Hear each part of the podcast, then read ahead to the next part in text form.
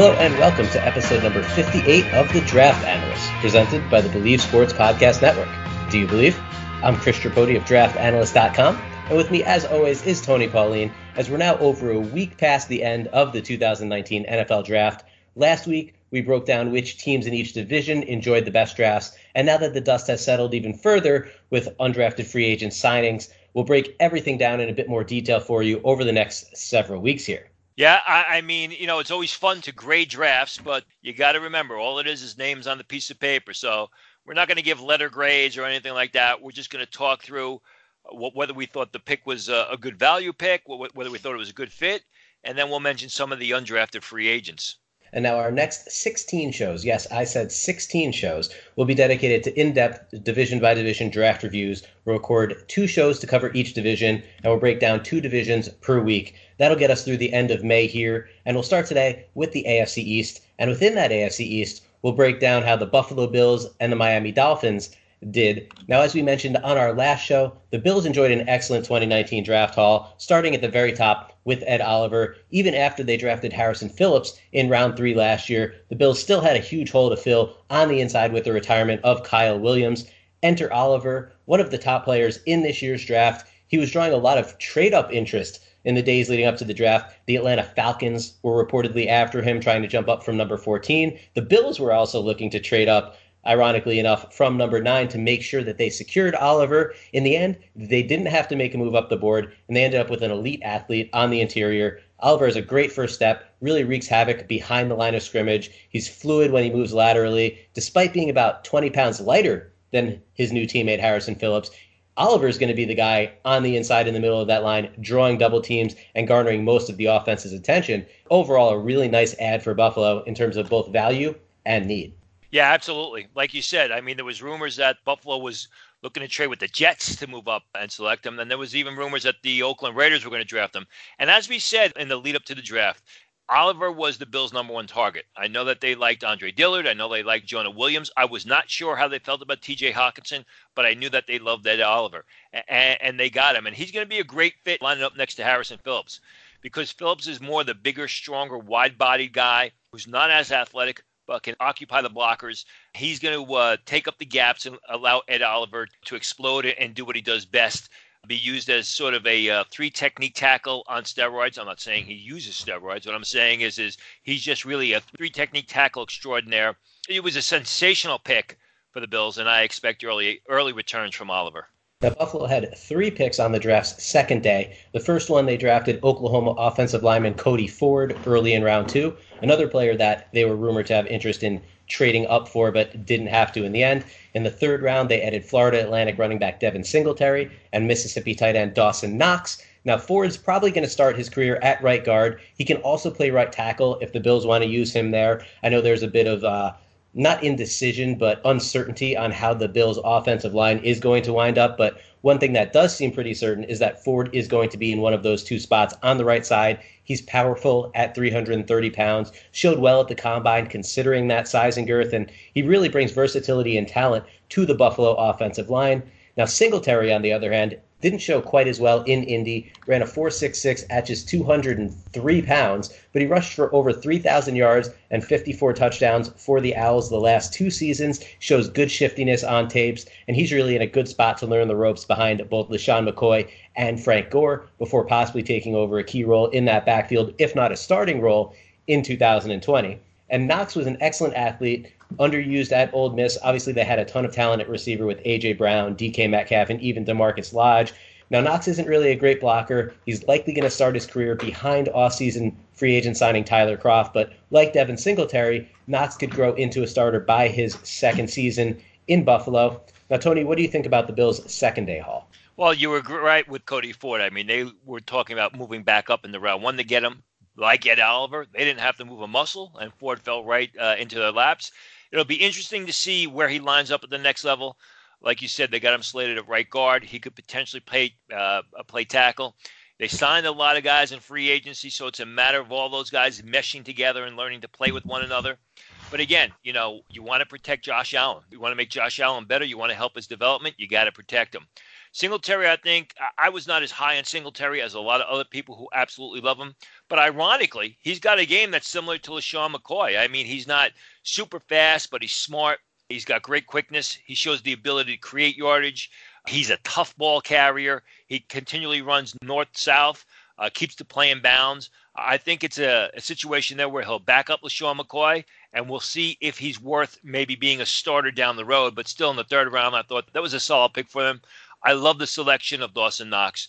Like you said, you know, he's going to play behind Tyler Kroft, but, you know, Kroft has been kind of up and down throughout his career. I think that's a great fit. More of a move tight end. He, yeah, he's got to improve his blocking. I don't know how much they're going to use him as an inline blocker, but again, he's incredibly athletic when he was throwing the ball at Mississippi, he did a good job of it. And just like you want to protect Josh Allen, you want to give him more targets, you know, to throw the ball to. And Dawson Knox absolutely fits that bill. Now, moving on to the third day here, where the Bills had four picks. They grabbed Florida linebacker Vosean Joseph in the fifth round, Miami safety Jaquan Johnson in the sixth, and North Carolina A&T edge rusher Daryl Johnson and Boston College tight end Tommy Sweeney in the seventh. Now, Joseph is a fast, instinctual linebacker. He's going to be a special teams ace from the word go. He is a bit small at just 230 pounds and is kind of buried on the depth chart for now, but he does have decent ability in coverage and a three down skill set if he ever develops down the line. Now, Jaquan Johnson is a bit buried too, but he's a high character guy, good leadership skills, and he's interchangeable at both safety positions. So it's a good depth add for Buffalo. Daryl Johnson was a nice flyer in the seventh round. He's quick off the snap bends the edge. He goes all out to make plays. He's a bit thin. He's 6'6, only 253 pounds. Likely isn't going to hold up if asked to be used out of a three point stance, but he has definite sub package potential after some time developing on the practice squad. And Sweeney, you mentioned weapons and protection for Josh Allen before. Sweeney can provide both the second tight end that Buffalo drafted projects more as a long-term backup to a guy like Dawson Knox. He's a reliable pass catcher in the short and intermediate fields. He can also block as well. He's kind of a jack of all trades, master of none, which screams backup profile. But in the seventh round, he's a guy that can definitely impact the roster. Yeah, you know, Vosean Joseph, I like the player, but I don't like the fit. I think Joseph would have been better in a 3 4 uh, defense at inside linebacker where he could run and chase and really use his speed as an asset in pursuit you know, he's going to be stuck behind Tremaine Edmonds. He's not even the same type of player as Edmonds. Maybe they eventually kick him to the outside. Like the player, kind of question the fit. Similar situation with Jaquan Johnson because while you think he can play free or strong safety, I basically like him singularly as a uh, as a strong safety facing the action. Maybe in his own system, he's not a true center fielder, but he is a hard hitter. I mean, he does go for the knockout blow. So I think at the very least, he could be the fourth safety on the team if he plays well on special teams, and he's got a special teams mentality. I would agree with you with Daryl Johnson. I think Johnson's the type of guy that's headed for the practice squad. He's got to get bigger, he's got to get stronger. Decent athlete who makes a lot of plays up the field, uh, but he's got to put a, a complete game together. I thought the seventh round is where he deserved to go, and I think he's going to be destined for the practice squad. Same thing with Tom Sweeney in the sense that I think he was seventh round value. I do think he can make an active roster though, because as you said, he's solid as a blocker, he's solid as a pass catcher, and he has all the tools necessary to really make a, a Sunday roster as a third tight end. Now, the Bills signed several free agents after the draft as well. There were actually several big names on the list, namely Buffalo quarterback Tyree Jackson, West Virginia wide receiver David Sills, and Texas A&M linebacker Tyrel Dodson. Now, Jackson obviously won't have to travel very far from his college team, and there's obvious upside there with him at 6'7", 245 pounds. He runs a 4'6", 40, so he's an excellent athlete. He has a really big arm, but overall his accuracy and consistency at the college level left a lot to be desired and ultimately is why he went undrafted as another potential practice squad candidate here. Now, David Sills is a former quarterback himself. We actually chronicled his entire football journey on episode 51 of the show. So if you're curious about that, rewind on back and, and listen to that. It's very interesting to see where he started and where he has ended up now in his career. Obviously, he put up big numbers in Dana Holgorsen's air raid offense, but he's a limited athlete, struggles to separate. There may be some growth to him though, considering his limited experience at receiver. So he's more of a experience project than a traits project, which is what people generally consider a raw player who needs development. Now Dodson was actually a second day grade on our board, so seeing him fall completely out of the draft was certainly a surprise, even though he had a disappointing 2018 season. He's a bit small, but he showed good athleticism at the combine and really just needs to get his play back to where it was as a sophomore, and he will prove to be a steal here for the life of me, I can't understand why Dodson fell out of the draft. I mean, and again, with the situation, it's sort of like Vosean Joseph. I like the player, but I just don't know how he fits. I thought Dodson would have been better off on the inside of a 3 4 defense. Now, maybe Buffalo may use more 3 4 sets this year. I'd love to find out the reason why Tyrel Dodson fell out of the draft. I thought he was worthy of a top 100 pick. Like you said, I thought he was better in 2017 than he was in 2018, but he's fast. He ran fast at the combine. He was very good during Pro Day. So I was surprised by this. You know, David Sills, if somebody last September told you that uh, David Sills' teammate, Gary Jennings, was going to be selected in the middle rounds and David Sills wasn't going to be drafted at all, they would have looked at you like you were crazy. There was no way that was going to happen. I mean, people were talking about David Sills as a potential first round pick. We never did on this podcast because we said all along great football player, but just really not a good athlete. There were some, as we said on this podcast, who think that David Sills has a, a, large amount of upside, not because he's a great athlete, but because he's only played the receiver position for a few years, which which you chronicled well about a month ago. So I, I think it's a great signing for the uh, Bills. I'd be surprised if he doesn't make the active roster. And again, you know, he's a smart guy who understands the position and is going to be another pair of reliable hands for Josh Allen. Tyree Jackson's worth a roll of the dice. I mean, Tyree Jackson has got all the physical skills, but he needs work from the ground up on his game. He needs work on his reads. He needs to move his eyes away from the primary target faster. He needs to do more than just rely on his rifle arm to make plays, but he's a ways from that. So I, I could see Tyree Jackson. Don't know if he makes the active roster this fall. I could see him more of a practice squad type guy. Now, we won't give out letter grades on these shows, but in terms of very good, good, average, below average, where do you think the Bills fall on the spectrum? I'm going to go one higher. I thought they did an excellent job. I think hands down, they had the best draft in the AFC East. I think they had one of the best drafts in the AFC. When you look at the collection of players, I see an immediate starter in Ed Oliver who's going to add impact. I see an immediate starter in Cody Ford. I see uh, two third round picks in Singletary and Knox that will contribute as uh, rookies and then may eventually develop into starters. And I see a seventh round pick in Tommy Sweeney who I think could make the depth chart as a third tight end.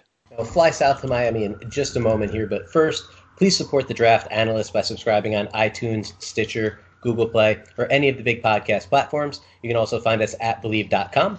Leave us a rating and a review. And if you have any questions you want answered on the show, tweet us at Chris Tripodi, at Tony Pauline, at Draft Analyst One, and at Bleav Podcast to get in touch with the show. Now, moving on to the Dolphins here, Miami had only six picks, including just two in the top 150, and we all know why after they traded for former Arizona Cardinals quarterback Josh Rosen. But we will start with the player they chose at number 13, and that's Clemson defensive tackle Christian Wilkins really a great combination of power and athleticism on the inside. He's also a cerebral, high character guy as well, which shouldn't be viewed as a negative, but there were some out there that did question whether that intelligence and his interest off the field could take some of his focus away from football. But when he's on the field, he is dominant, very hard to move off the point, even when he's double teamed, can make an impact as an interior pass rusher, shooting gaps as well. Tony, what did you think of the Wilkins pick? I think it was a no-brainer. I mean, Wilkins was a guy that I had mocked to the Miami Dolphins back in January. You got to remember how Christian Wilkins. This is a guy who the past two years scouts have had graded as either the top prospect in the nation or one of the top prospects. He was one of the top prospects as a junior coming into the 2017 season. He was one of two top prospects coming into his senior season. So he's lived up to expectations. You know, like you said, there are questions as to whether or not he turns it on and off, but he's athletic He's smart. He's a playmaker. He is an incredibly athletic uh, defensive tackle on film. He's a guy who plays like a three technique tackle in the sense that he can shoot the gaps, change direction, then get out in space and make plays in the pursuit. He has the power to hold the point or overpower or overrun blockers. You know, I, I think that's going to be an excellent tandem in the middle of the uh, Dolphins defensive line with Christian Wilkins and Davon Godchaux, a guy who kind of early in his LSU career showed a lot of good things and kind of fell off. I think Wilkins will elevate Godchaux's play. I think it's it's a good pick and it's going to make the entire defensive line better because of his infectious play. Now, Miami traded back from number 48 in round two. They also gave up pick 116 to move back to 62, get a sixth rounder, and also got an extra 2020 second round pick, which is very big here because they then flipped that 62nd pick to Arizona for Josh Rosen. Now, picking up a little extra draft capital next season and still getting the guy that you were going to get potentially with the 48th pick is a definite coup here. So, excellent job by Chris Grier and the Dolphins there. They obviously got a valuable pick next year and still got a potential quarterback of the future for them, guy they won't have to pay very much. And Rosen is the guy we were very high on last season. Miami got him at great value here, and hopefully they can put him in a better situation than what Arizona did last year. And hopefully they can avoid being at the top of the draft. And then their decision comes again do you draft a quarterback with that pick, or do you roll with Rosen for one more season?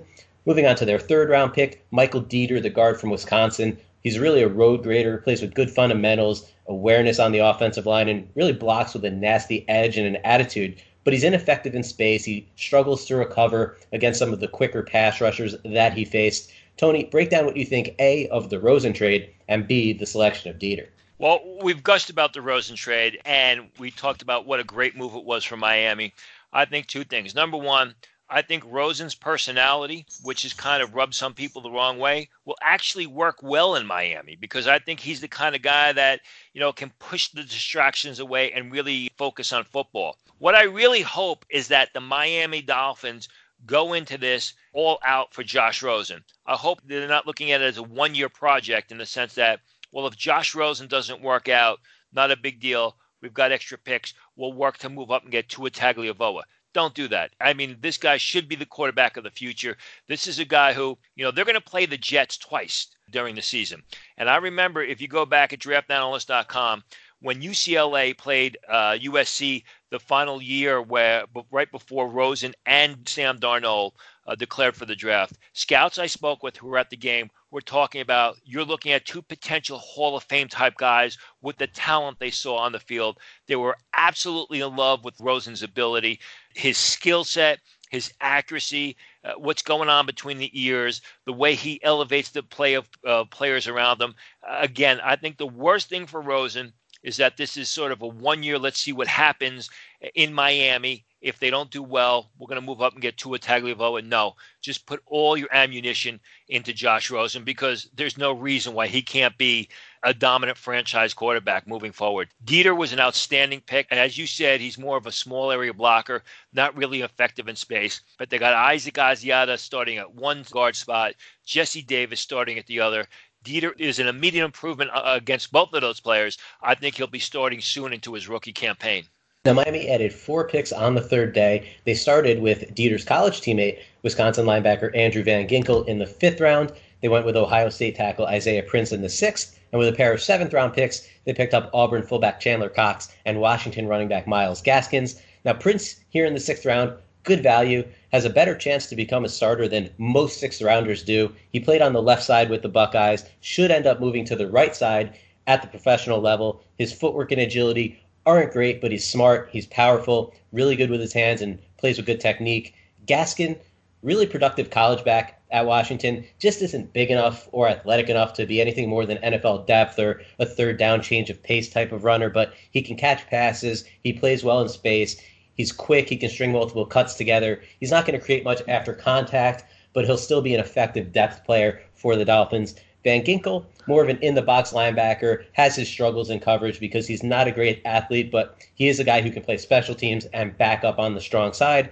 And while fullbacks are kind of a dying breed in the NFL at this point, Cox ended up getting himself drafted despite not really standing out in any one facet of the game when you're looking at a fullback. He can catch the ball, but his strength and athleticism are just average in terms of his blocking ability he's a solid overall player, but he just doesn't show me anything exceptional to make me think he was really worth a draft pick here. Tony, what do you think about what Miami did on the third day? Yeah, I, I, was surprised Van Ginkel went as early as he did, and I think he's better as a 3 4 linebacker rather than a 4 3. So I think it may be a struggle for him. I'm of the same opinion with you when it comes to Isaiah Prince. I thought he should have been taken at least two rounds earlier. He's got the size, he's got the mentality, he's got the smarts to be a starting right tackle in the NFL. I saw him get beat one time this year, and that was against Chase Winovich, which we actually spoke about on this podcast, where Winovich was able to slice inside of him. But he uses his hands well. He's big enough to block down or engulf Gulf defenders. Again, I think Prince is a guy who is going to see a lot of action next year and could be a future starter at right tackle for uh, the Miami Dolphins. I am surprised that Chandler Cox was selected. He's a fun guy to watch at Auburn. Does a little bit of everything well. I just, unless they're going to use him for special teams. Now, Miami, what I'm looking at, really doesn't have any fullbacks on their depth chart. So, unless they're going to use him primarily as a uh, special teams player at the next level, I think you know he may have an uphill battle. I do like the selection of Myles Gaskin in round seven. You know, when you compare him to Kalen Ballage, although they're two different types of players, you know, Ballage is a great athlete who's very inconsistent as a football player, where Gaskins is a very consistent football player who's not a great athlete. I think he projects well as a third down back, as a situational ball carrier. I don't think he's going to be an every down player, but still, I absolutely think he's a guy who is worth the seventh round choice. Now, as you might expect from a team with just so many holes on their roster, Miami signed over a dozen free agents after the draft. To me, the standout values among those UDFAs were New Mexico State linebacker Terrill Hanks, Colorado State receiver Preston Williams, and Mississippi State guard Deion Calhoun. Now, we saw Hanks up close and personal at the Senior Bowl. He's an aggressive player. He has good instincts, but he ran a 4.98 at 242 pounds at the combine, which was really a death knell to his draft potential. More of a two down defender and special teamer. Preston Williams is a guy now, he has a ton of talent only one season of real legitimate production. He bounced around schools. He was at Tennessee. He ended up at Colorado State. He was suspended in 2017 for domestic violence. Also, didn't really impress at his pro day. So it's really not a surprise considering all of that, despite his production and the ability he shows on tape, that he went undrafted. He does flash dominance at times. He's 6'4. He can win above the rim. So while he's a long shot to stick, it's definitely worth a flyer after the draft here. And Calhoun, also a nice snag, kind of similar to Michael Deiter, who we mentioned earlier as an explosive small area lineman with good size, good strength, but struggles when he's asked to pull out around the line of scrimmage. He's a bit stiff. We actually had those players within a round or so of each other on our draft board, which kind of goes to show you one going in the third round, one going after the draft, which one represented better value. But Tony, what did you think of those players and any of Miami's other UDFA signings? Well, you know, the thing about Hanks is not only did Hanks run a 4.98 at the combine, he didn't run during pro day. So he didn't really try to improve on that time, which kind of tells you something right there. He's not much faster than that, which I think really hurt him. You know, Preston Williams, when he's at the top of his game, he's a game controlling, a game impacting receiver. The problem is, is the tape is very inconsistent. He didn't run well at his pro day, and like you said, there are the off the field issues. Uh, Deion Calhoun was a surprise to me that he fell out of the draft. I think he's going to add depth at guard or right tackle for the uh, Dolphins. I think he can make the active roster. They signed a lot of interesting guys. I like Nick Needham of UTEP. If he plays well on special teams, I could see him making it as a uh, dime back at the next level. Dewayne Hendrix of Pitt and defensive lineman and Jonathan Ledbetter of Georgia. Hendrix is a tall, thin pass rusher that's very quick off the edge. If he shows anything in camp, I mean, he could make it as a situational pass rusher. Jonathan Ledbetter had an outstanding 2017 campaign, but he just never improved on it. In fact, he regressed in a lot of ways. He did not have a good year, good season in 2018. He was nondescript at the Senior Bowl. Uh, his testing wasn't that good, but you know he's got some underlying ability. It's just a matter of getting him back to where it was. Trent Irwin of Stanford, wide receiver. A lot of people thought if he hadn't gotten injured and was able to test in the uh, postseason and, and work out at, at the combine and things like that, he may have gotten drafted. What he is is he's going to be a good slot receiver, return specialist at the next level. So if he produces as a return specialist over the summer, I could see him making the roster as a uh, fifth wideout. Aaron Monteiro of Boston College, a guy who we had a report on at draftanalyst.com was not graded during the season, played left tackle, projects to uh, the right side in the NFL. I don't think he's going to make an active roster, but I absolutely think he's a guy who will end up on the uh, practice squad this fall. Now, Tony, as we kind of wrap up here, as far as grades go, again, not a letter grade, but just in general, how do you think Miami did compared to, say, what an average draft was, and definitely compared to the Bills draft, which we discussed earlier? I don't think the collection of players was as strong as what the Bills uh, were able to put together. Granted, they didn't have as many picks, but I think you've got to add Josh Rosen into this because Josh Rosen absolutely factors into this draft. And, and when you do that, I think they were good. I, I thought the Dolphins did a real good job you're getting Christian Wilkins. You're going to add immediate impact on the defensive line. You got Michael Deiter, who's going to, I think, will start as a rookie in the NFL. You got Isaiah Prince, who could eventually start. And then if they play their cards right and they approach it the right way, you may have your franchise quarterback in Josh Rosen. So, you know, I don't want to say it's excellent way the Bills are, but it was very good. That's all for the 58th episode of The Draft Analysts, presented by the Bleav Sports Podcast Network. Do you believe? If you're enjoying the show, please subscribe on any of the major podcast platforms and leave us a rating and a review. And feel free to ask us questions on Twitter that we'd be happy to answer on the show. We'll be back Tuesday to break down the Jets and the Patriots draft. And after that, we'll have the NFC East on tap for you on Thursday and Friday to close out the week. And as always, head over to draftanalyst.com, where right now we have a 2020 mock draft up to take a quick look at some of the projected top prospects for next season. And we also have enough scouting reports on UDFAs to really make your head spin. So if you have a team that signs several players after the draft and you're not really sure where to find information on them, draftanalyst.com is absolutely your place to go. For Tony Pauline, this is Chris Tripodi. We'll talk to you soon.